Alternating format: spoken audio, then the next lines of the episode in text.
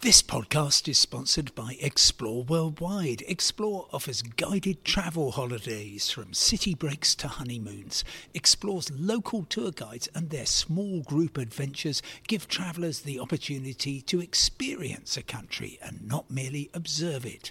Whether it's a food and drink tour in the hilltop towns of Tuscany or a walking tour in the rice fields of Vietnam, Explore puts their trust in the quality of their local tour leaders so you get a better insight into your holiday destination.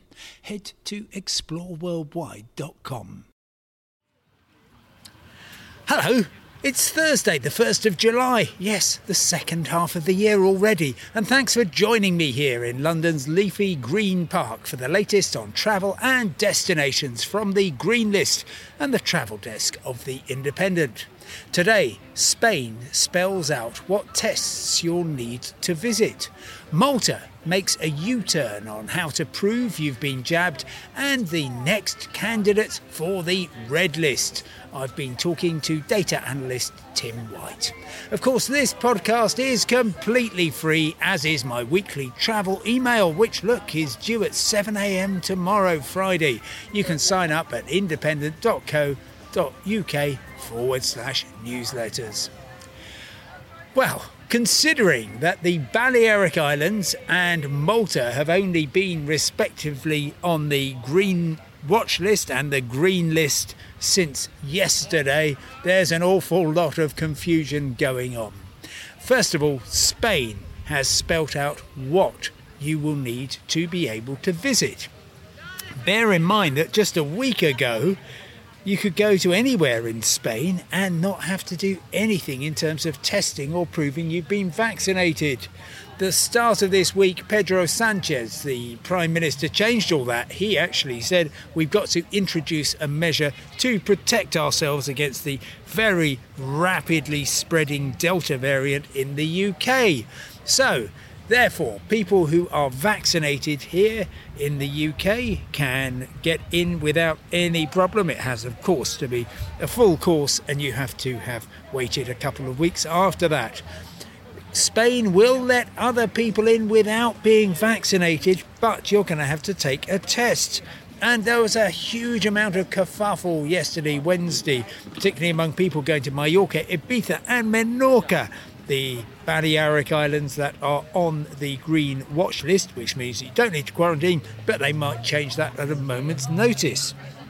For a time, people were saying you can use a lateral flow test to get into Spain. Now, that would be a huge advantage because, frankly, they're cheap, they're easy, they're quick. What's not to like? Especially compared with a PCR test, which is slow and expensive, and a LAMP test, which is a little bit better but not quite as straightforward.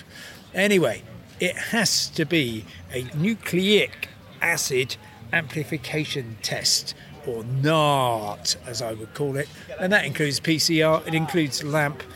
It includes TMA, but it does not include lateral flow tests, which, as you know by now, are antigen tests. Meanwhile, you might remember that as I was recording Wednesday's podcast, if you were kind enough to listen, um, I was on a train which was, you know, eventually turned up, I think, 20 minutes late, but um, better late than never. And I was telling you about Malta coming in with the most draconian requirements to actually put the uh, onus on people who have been vaccinated getting an NHS official letter to that effect well, at the time, I said, look, there are rumours that this is going to be turned around. It wasn't yesterday, but it has been at lunchtime today, I'm delighted to say, which means that if you are using the NHS app or a download from it, then you can use that to get into Malta. That's certainly the case for England. I believe it's the same for Scotland, probably Wales, possibly not Northern Ireland, whichever nation you are in, you're going to have to do your work, I'm afraid, on that.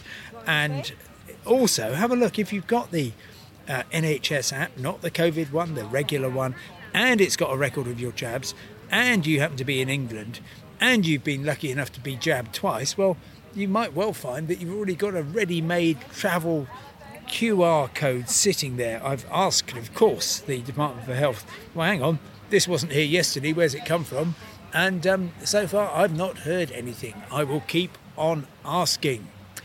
Well, uh, another two weeks before we get that famous announcement. Uh, by now, we no idea what, what's going to happen on a Thursday every three weeks. We're looking forward to the 15th of July now and the changes that will happen then.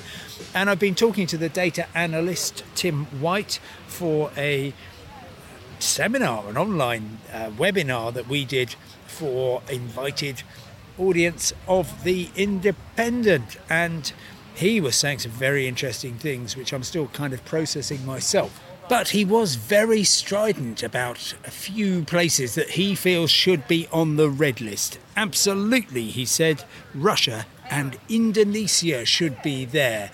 Very, very high rates, and of course, the data in Russia is very uh, questionable, I think it is fair to say. Add to that the fact he says that a lot of Russians have been going into Greece and that it's fairly commonplace in the countries of the former Soviet Union to have fake vaccination certificates.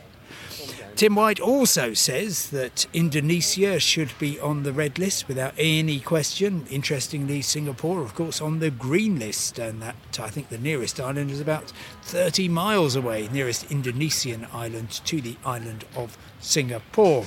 And he also marked my card and said, Look, we're concerned about what might happen in uh, both Mexico and Cuba. Now, bear in mind that I'm pretty sure a month or so ago I was kind of watching Cuba thinking, wow, look, they're actually a good candidate for the green list.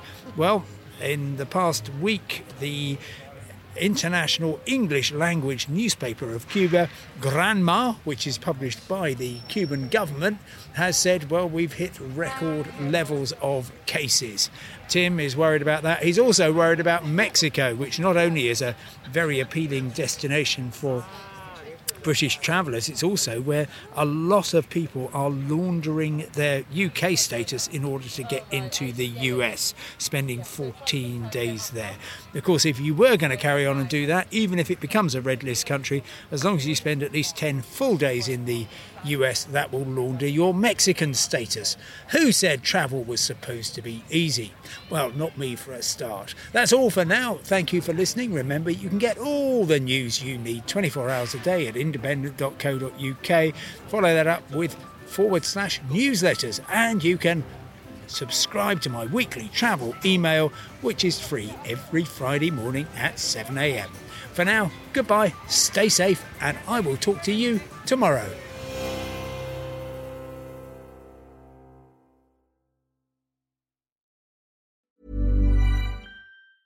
Mom deserves the best, and there's no better place to shop for Mother's Day than Whole Foods Market. They're your destination for unbeatable savings, from premium gifts to show-stopping flowers and irresistible desserts. Start by saving 33% with Prime on all body care and candles. Then get a 15-stem bunch of tulips for just $9.99 each with Prime. Round out Mom's menu with festive rosé, irresistible berry chantilly cake, and more special treats. Come celebrate Mother's Day at Whole Foods Market. A lot can happen in the next three years. Like a chatbot may be your new best friend. But what won't change? Needing health insurance. United Healthcare Tri Term Medical Plans are available for these changing times. Underwritten by Golden Rule Insurance Company, they offer budget friendly, flexible coverage for people who are in between jobs or missed open enrollment. The plans last nearly three years in some states, with access to a nationwide network of doctors and hospitals. So, for whatever tomorrow brings, United Healthcare Tri Term Medical Plans may be for you. Learn more at uh1.com.